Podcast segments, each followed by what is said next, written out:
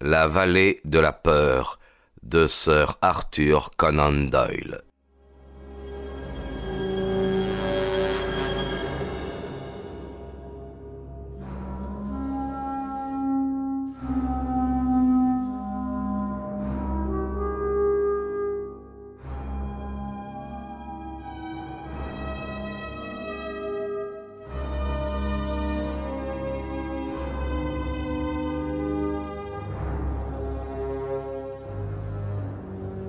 La figure de madame Douglas s'éclaira d'un sourire. Un mari peut-il conserver toute sa vie un secret qu'une femme aimante ne pourrait pas soupçonner? Je connaissais l'existence de ce secret par divers indices. Je le connaissais parce qu'il refusait de me parler de certains épisodes de sa vie en Amérique. Je le connaissais par différentes précautions qu'il prenait. Je le connaissais par des mots qui lui échappaient. Je le connaissais par la manière dont il regardait des étrangers qui survenaient à l'improviste. J'étais parfaitement sûr qu'il avait quelques ennemis puissants, qu'il croyait sur sa piste et contre lesquels il se tenait toujours sur ses gardes. J'en étais si sûr que depuis des années j'avais très peur quand il rentrait plus tard que prévu. Puis-je vous demander, madame, interrogea Holmes, quels furent les mots qui éveillèrent votre attention? La vallée de la peur, répondit madame Douglas. C'est une expression qu'il avait employée quand je l'avais questionné. Je suis allé dans la vallée de la peur. Je n'en suis pas encore sorti. Quand je le voyais plus grave que de coutume, je lui demandai Ne sortirons-nous jamais de cette vallée de la peur? Et il me répondait Parfois je pense que nous n'en sortirons jamais. Naturellement, vous lui avez demandé ce qu'il voulait dire par ces mots, la vallée de la peur. Oui, mais alors il s'assombrissait et secouait la tête. Il est déjà assez mauvais que l'un de nous se soit trouvé sous son ombre, me répliquait-il. Plaise à Dieu qu'elle ne s'étende jamais sur vous. C'était une véritable vallée où il avait vécu et où un événement terrible le concernant s'était produit. De cela, je suis certaine mais je ne peux pas vous en dire davantage. Et il n'a jamais cité de nom? Si, si, il y a trois ans, il a eu un accident de chasse et la fièvre l'a fait délirer. Je me rappelle un nom qui sortait continuellement de sa bouche, un nom qu'il prononçait avec colère et aussi, m'a-t-il semblé, avec horreur. Ce nom était Mac Ginty, le chef de corps Mac Ginty. Quand il s'est rétabli, je lui ai demandé qui était ce chef de corps McGinty et de quel corps il était le chef. Il ne l'a jamais été du mien, Dieu merci, m'a-t-il répondu en riant. Mais un lien existe entre le chef de corps McGinty et la vallée de la peur. Un autre détail maintenant, dit l'inspecteur MacDonald. Vous avez rencontré M. Douglas dans une pension de famille de Londres, n'est-ce pas? Et vous vous êtes euh, fiancé dans la capitale. Ce mariage comportait-il un élément secret ou mystérieux, un élément romanesque? Ah, du romanesque il y en a eu. Il y a toujours eu du romanesque. Il n'y a rien eu de mystérieux. Et euh, avait-il un rival? Non, j'étais entièrement libre. Vous avez appris naturellement l'enlèvement de son alliance, madame, euh, ce fait suggère-t-il un indice quelconque, en supposant que l'un de ses anciens adversaires l'ait pisté jusqu'ici et commis le crime À quel motif aurait-il obéi en lui retirant son alliance? Pendant un instant, j'aurais juré avoir vu l'ombre d'un sourire flotter autour des lèvres de madame Douglas. Je n'en sais rigoureusement rien, répondit-elle. C'est tout à fait extraordinaire. Eh bien, nous ne vous retiendrons pas plus longtemps, madame, et nous regrettons vivement de vous avoir infligé cet ennui à un moment pareil, dit l'inspecteur. Sans doute reste-t-il encore différents points à examiner, mais nous pourrons toujours faire appel à vous le cas échéant. Elle se leva, et je surpris encore une fois le regard interrogateur qu'elle porta sur notre groupe. Quelle impression vous a fait ma déposition? Elle aurait pu aussi bien le demander à haute voix, puis elle quitta la salle à manger. Une belle femme. C'est une très belle femme, murmura pensivement MacDonald dès la porte refermée. Ce Barker a longtemps vécu ici. C'est un homme qui plaît aux femmes. Il a admis que Douglas était jaloux. Peut-être sa jalousie n'était-elle pas dépourvue de fondement. Et puis, il y a cette alliance, nous ne pouvons pas négliger cela. L'homme qui arrache à un cadavre son alliance. Euh, qu'en pensez-vous, monsieur Holmes? Mon ami était assis, la tête reposant sur ses mains, perdu dans ses pensées. Il se leva et sonna. Holmes, dit-il quand entra le maître d'hôtel. Où est maintenant monsieur Cécile Barker? Je vais voir, monsieur. Il revint quelques instants plus tard pour annoncer que monsieur Barker était dans le jardin. Pouvez-vous vous rappeler, Hams, comment était chaussé monsieur Barker la nuit dernière quand vous l'avez retrouvé dans le bureau? Oui, monsieur Holmes, il avait des pantoufles. Je lui ai apporté des souliers quand il est sorti pour aller prévenir la police. Et où sont ces pantoufles maintenant? Elles sont encore sous la chaise du vestibule. Très bien, Hams. Il est, vous comprenez, très important pour nous de pouvoir distinguer entre les traces qu'a pu laisser M. Barker et celles de quelqu'un de l'extérieur. Oui, monsieur. Je puis vous dire que j'avais remarqué qu'elles étaient tachées de sang, mais les miennes aussi. C'est bien normal, étant donné l'état du bureau. Très bien, Hams. Nous sonnerons si nous avons besoin de vous. Quelques minutes plus tard, nous étions de retour dans le bureau. Holmes avait ramassé les pantoufles dans le vestibule. Comme Hams l'avait déclaré, elles étaient rouges de sang. Bizarre, murmura Holmes en se tenant devant la fenêtre pour les examiner attentivement. Très bizarre en vérité.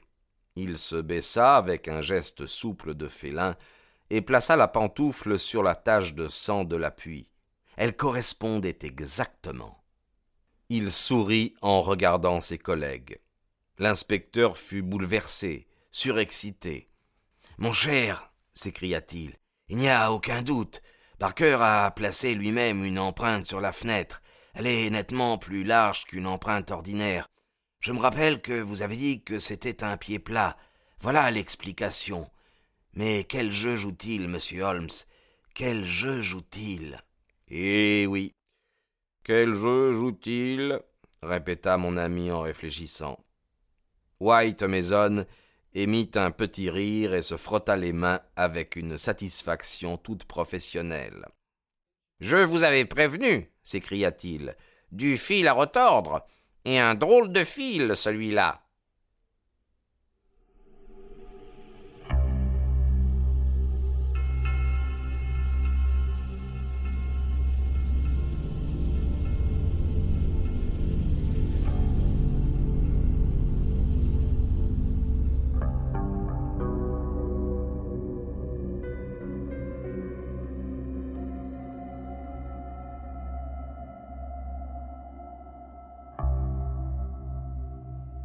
Chapitre 6 Une lueur naissante Les trois détectives ayant à vérifier de nombreux points de détail, je décidai de rentrer seul dans nos appartements du village.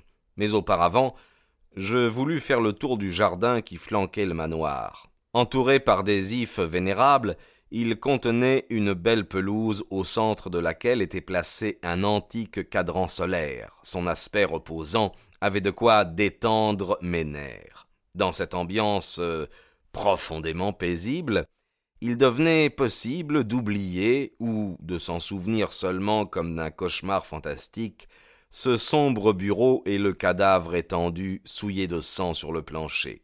Et pourtant, pendant que j'essayais d'y rafraîchir mon âme, un incident imprévu reporta mes pensées vers la tragédie et m'impressionna fâcheusement. J'ai dit que des massifs d'ifs cernaient le jardin. Du côté le plus éloigné du manoir, ils s'épaississaient pour former une haie continue. Derrière cette haie, dissimulée au regard des promeneurs venant du manoir, il y avait un banc de pierre. M'en approchant, je perçus le bruit d'une phrase prononcée par la voix grave d'un homme, et en réponse, un petit rire aigu féminin. Un moment plus tard, j'avais contourné la haie et je vis Madame Douglas et Barker. La physionomie de Madame Douglas me stupéfia. Dans la salle à manger, elle s'était montrée grave et réservée. À présent, tout simulacre de chagrin avait disparu. Ses yeux pétillaient de la joie de vivre, et son visage frémissait encore du plaisir amusé qu'avait provoqué la phrase de son compagnon. Lui était assis, penché en avant, les mains jointes et les coudes sur les genoux. Un sourire éclairait son fier visage viril. Dès qu'ils me virent, mais un peu tard, ils reprirent un air solennel. Ils se chuchotèrent quelques mots brefs, puis Barker se leva et se dirigea vers moi. Excusez-moi, monsieur, dit-il. N'est-ce pas au docteur Watson que j'ai l'honneur de parler? Je saluai avec une froideur qui dut devoir lui montrer, je pense, l'impression que j'avais ressentie. Nous pensions que c'était vous, dont l'amitié avec M. Sherlock Holmes est notoire. Auriez-vous l'obligeance de venir par ici? Madame Douglas désirerait vous dire deux mots. Je le suivis en fronçant le sourcil. J'avais encore en mémoire l'image du mort défiguré sur le plancher. Or, à quelques heures de la tragédie, sa femme et son meilleur ami riaient ensemble derrière un buisson dans le jardin qui lui avait appartenu. Je saluai madame Douglas avec réserve. J'avais sympathisé avec le chagrin qu'elle avait manifesté dans la salle à manger. À présent, j'affrontais son visage implorant d'un œil inexpressif. Je crains que vous ne me considériez comme une femme sans cœur, me dit-elle. Je haussai les épaules.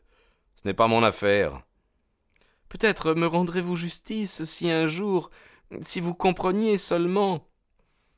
Il n'est pas nécessaire que le docteur Watson comprenne, interrompit Barker. Comme il l'a dit lui-même, ce n'est vraiment pas son affaire. Exactement, dis-je. Et voilà pourquoi je vais vous demander permission de reprendre ma promenade. Un instant, docteur Watson, s'écria madame Douglas. Il y a une question à laquelle vous pouvez répondre avec plus d'autorité que n'importe qui au monde, et j'attends beaucoup de cette réponse-là. Vous connaissez M. Holmes et ses relations avec la police mieux que quiconque.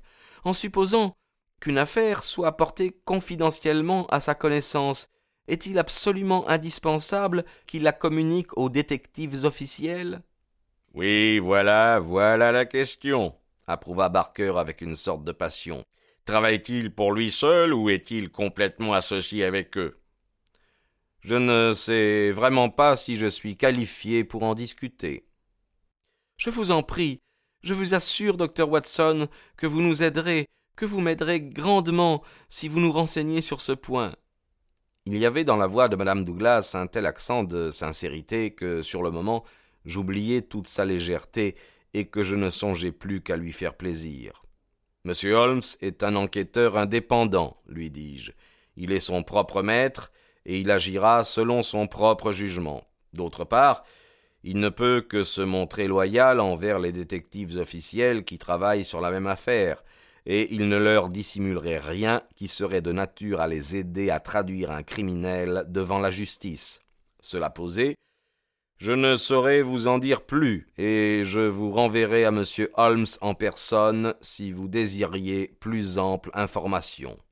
Sur ces mots, je soulevai mon chapeau, et je repris mon chemin en les laissant assis derrière la haie. Quand j'arrivai au bout des ifs, je me retournai. Ils continuaient à discuter entre eux. Comme ils me suivaient du regard, ma déclaration faisait certainement l'objet de leur entretien. Je ne souhaite nullement leur confidence, me répondit Holmes quand je lui fis part de ma conversation. Il avait passé tout l'après-midi au manoir avec ses deux collègues, et il était rentré vers cinq heures avec un appétit dévorant pour le thé que j'avais commandé. Pas de confidence, Watson, me répéta-t-il.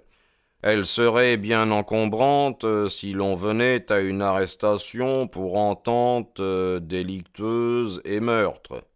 Vous croyez que nous nous acheminons vers cela? Il était d'humeur charmante, débonnaire. Mon cher Watson, quand j'aurai exterminé ce quatrième œuf, je serai disposé à vous décrire toute la situation. Je ne dis pas que nous avons résolu l'énigme, loin de là, mais quand nous aurons retrouvé l'altère manquant. L'altère Mon Dieu, Watson, est-il possible que vous n'ayez pas deviné que toute l'affaire tourne autour de cet altère absent? Allons, allons, ne prenez pas une mine de chien battu car entre nous, je ne crois pas que l'inspecteur MacDonald ou l'excellent spécialiste local ait évalué à sa juste valeur l'importance exceptionnelle de ce détail. Un alter, Watson, un seul alter, considérez un alter avec un seul alter. Représentez-vous le développement unilatéral, le risque évident d'une déviation de la colonne vertébrale. C'est choquant, Watson, choquant, voyons. Il avait la bouche pleine d'une tartine et ses yeux étincelaient de malice. Son appétit était un gage de succès car je me rappelais certains jours et certaines nuits où il ne songeait ni à manger ni à boire parce que son esprit butait sur un problème. Finalement, il alluma sa pipe et installé au coin du feu de notre vieille auberge de campagne, il se mit à parler lentement et d'une façon un peu décousue, plutôt comme quelqu'un qui pense à haute voix que comme un détective faisant une déposition bien mûrie.